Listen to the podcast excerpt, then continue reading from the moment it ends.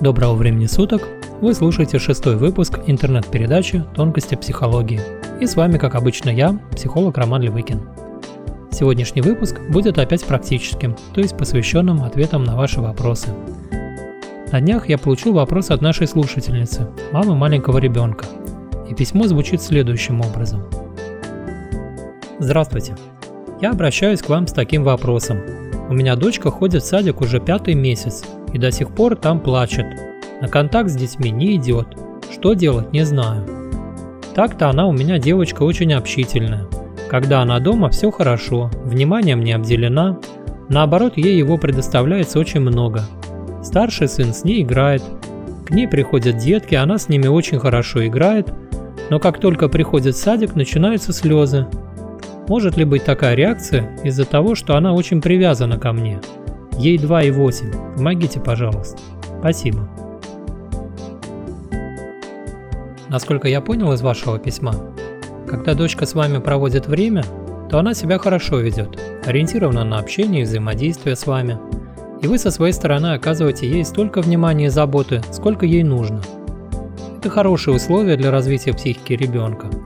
Дело в том, что ребенку на первых годах жизни очень важно, чтобы мама все время была рядом – была доступной и эмоционально отзывчивой. И в таких условиях ребенок может использовать маму для коррекции своего эмоционального фона и в конечном счете для развития своей психики. По большому счету, на первых годах жизни мама выступает неким расширением психики ребенка.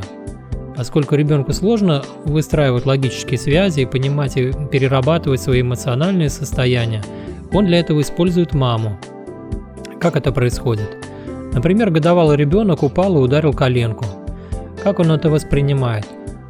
Он спокойно играл, было хорошо, а потом что-то произошло, и ему стало очень плохо, очень больно.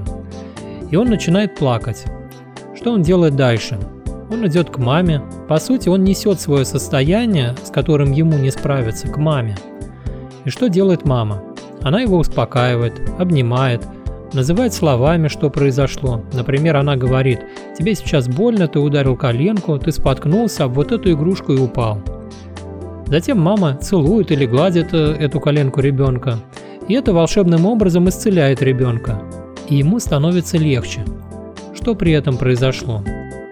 Мама связала те переживания, которые есть у ребенка, с ситуацией, которая все это вызвала, и мама показала, что то, что ребенок воспринимал как трагедию, на самом деле не так страшно.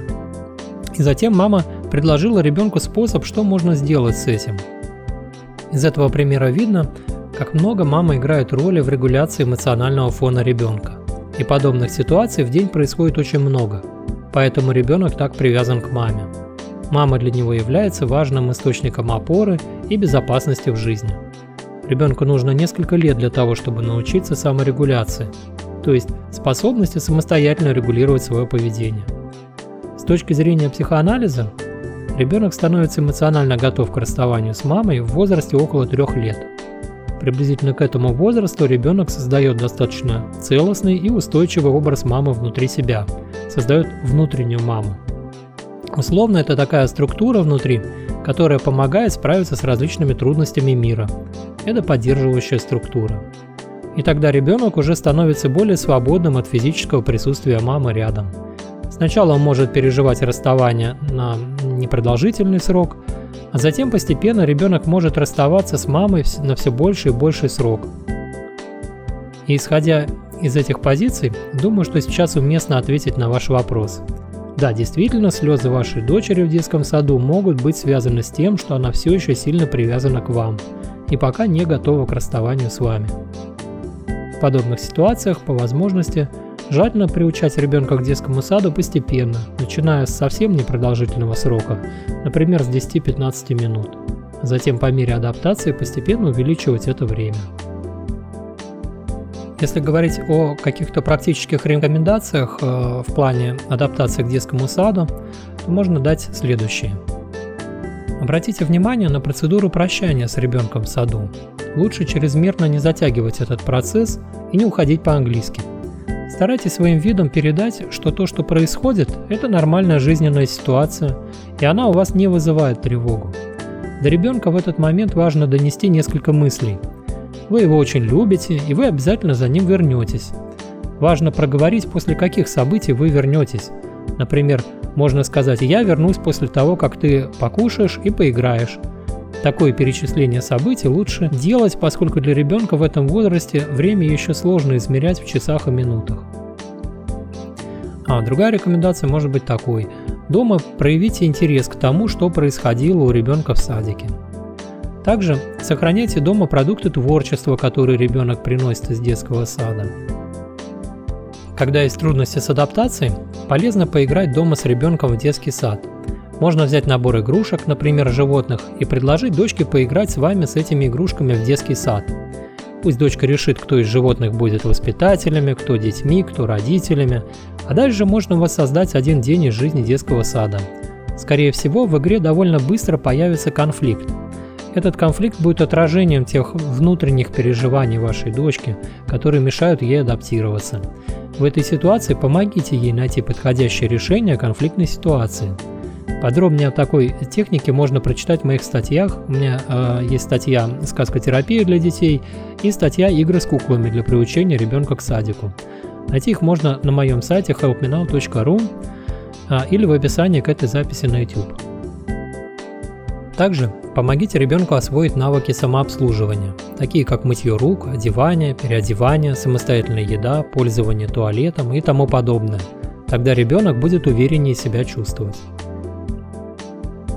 Собирать э, ребенка из садика стоит в четко оговоренное время, не опаздывать лучше. Еще имеет смысл дать ребенку с собой в сад его игрушку. Это может быть или любимая плюшевая игрушка, или какая-нибудь другая, которую ребенок захочет взять. Такая игрушка может помогать ребенку чувствовать свою связь с мамой. Здесь проявляется эффект переноса. Когда ребенок самостоятельно играет с любимой плюшевой игрушкой, он часто или воспринимает ее как ребенка, а себя как маму, или наоборот игрушку как маму, а себя как ребенка.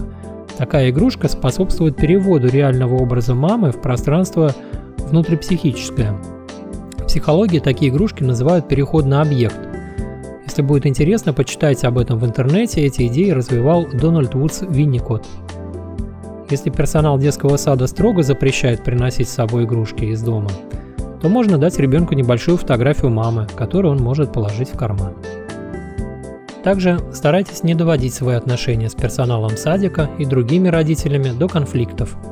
Если все же конфликт появился, то старайтесь его решать мирно, без агрессии и не в присутствии вашего ребенка. Заботьтесь о том, чтобы ночной сон ребенка был достаточно продолжительным. Хорошо выспавшийся ребенок чувствует себя лучше в садике.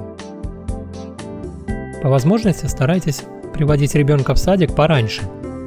Это позволит ему плавно освоиться в обстановке и чувствовать себя хозяином положения.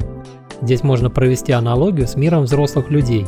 Представьте, что вам нужно сделать доклад перед большим количеством людей – в одном случае вы приходите в зал самыми первыми и встречаете всех приходящих людей, а во втором случае вы приходите в уже забитый зал. В каком случае вы будете чувствовать себя комфортнее? Подавляющее большинство людей признают, что им комфортнее первыми приходить в конференц-зал, так они себя чувствуют увереннее. Иногда имеет смысл сделать для ребенка еще один выходной, например, среду. Научите ребенка знакомиться с другими детьми. Это можно сделать также в рамках проигрывания реальной ситуации общения через игрушки. Старайтесь одевать ребенка комфортно, не холодно и не жарко, подбирая одежду, отдавайте предпочтение той, которую удобно одевать и снимать. Ну, разумеется, не нужно э, пугать или как-то наказывать ребенка детским садом, потому что это тоже будет э, не способствовать адаптации. Развивайте кругозор ребенка. На этапе подготовки к саду больше посещайте театры, музеи, парки, детские площадки и тому подобное. Все эти места являются хорошим тренажером для подготовки к садику. Здесь много новой информации, здесь много других детей, здесь есть возможность попрактиковаться в общении с другими людьми. Иногда причиной напряженности ребенка является тревога родителей. Тревога, как правило, бывает связана с мыслями о том, как плохо ребенку может стать в детском саду. Отторжение коллективом, одиночеством, проблемы общения – неподготовленность ребенка и так далее. Нередко причины такой тревоги связаны с собственным действием родителя или с его детскими страхами и комплексами. В этом случае э, может помочь обращение к психологу. На этом я хотел бы завершить на сегодня перечисление таких вот рекомендаций. А если вам их недостаточно, если вам нужно больше рекомендаций, то предлагаю обратиться к моим статьям на эту тему. У меня есть серия статей об адаптации к детскому саду. А, и там собрано ну, большое количество таких вот э, различных способов, рекомендаций. А сами статьи вы можете найти через мой сайт helpmenow.ru. Ну или я э, думаю, что оставлю ссылку на YouTube к данной вот аудиозаписи. И на этом на сегодня все. С вами был Роман Левыкин. Это был шестой выпуск «Тонкостей психологии». Связаться со мной можно через сайт helpmenow.ru. Там же можно записаться на консультацию, если у вас есть такая необходимость. Я работаю в Санкт-Петербурге при личных встречах с темой отношений, страхов и тревоги, а также с психосоматикой и последствиями психических травм. На этом же сайте helpmenow.ru вы можете оставить свой онлайн-вопрос, на который я постараюсь ответить в одном из следующих выпусков. И на этом на сегодня все. До новых встреч!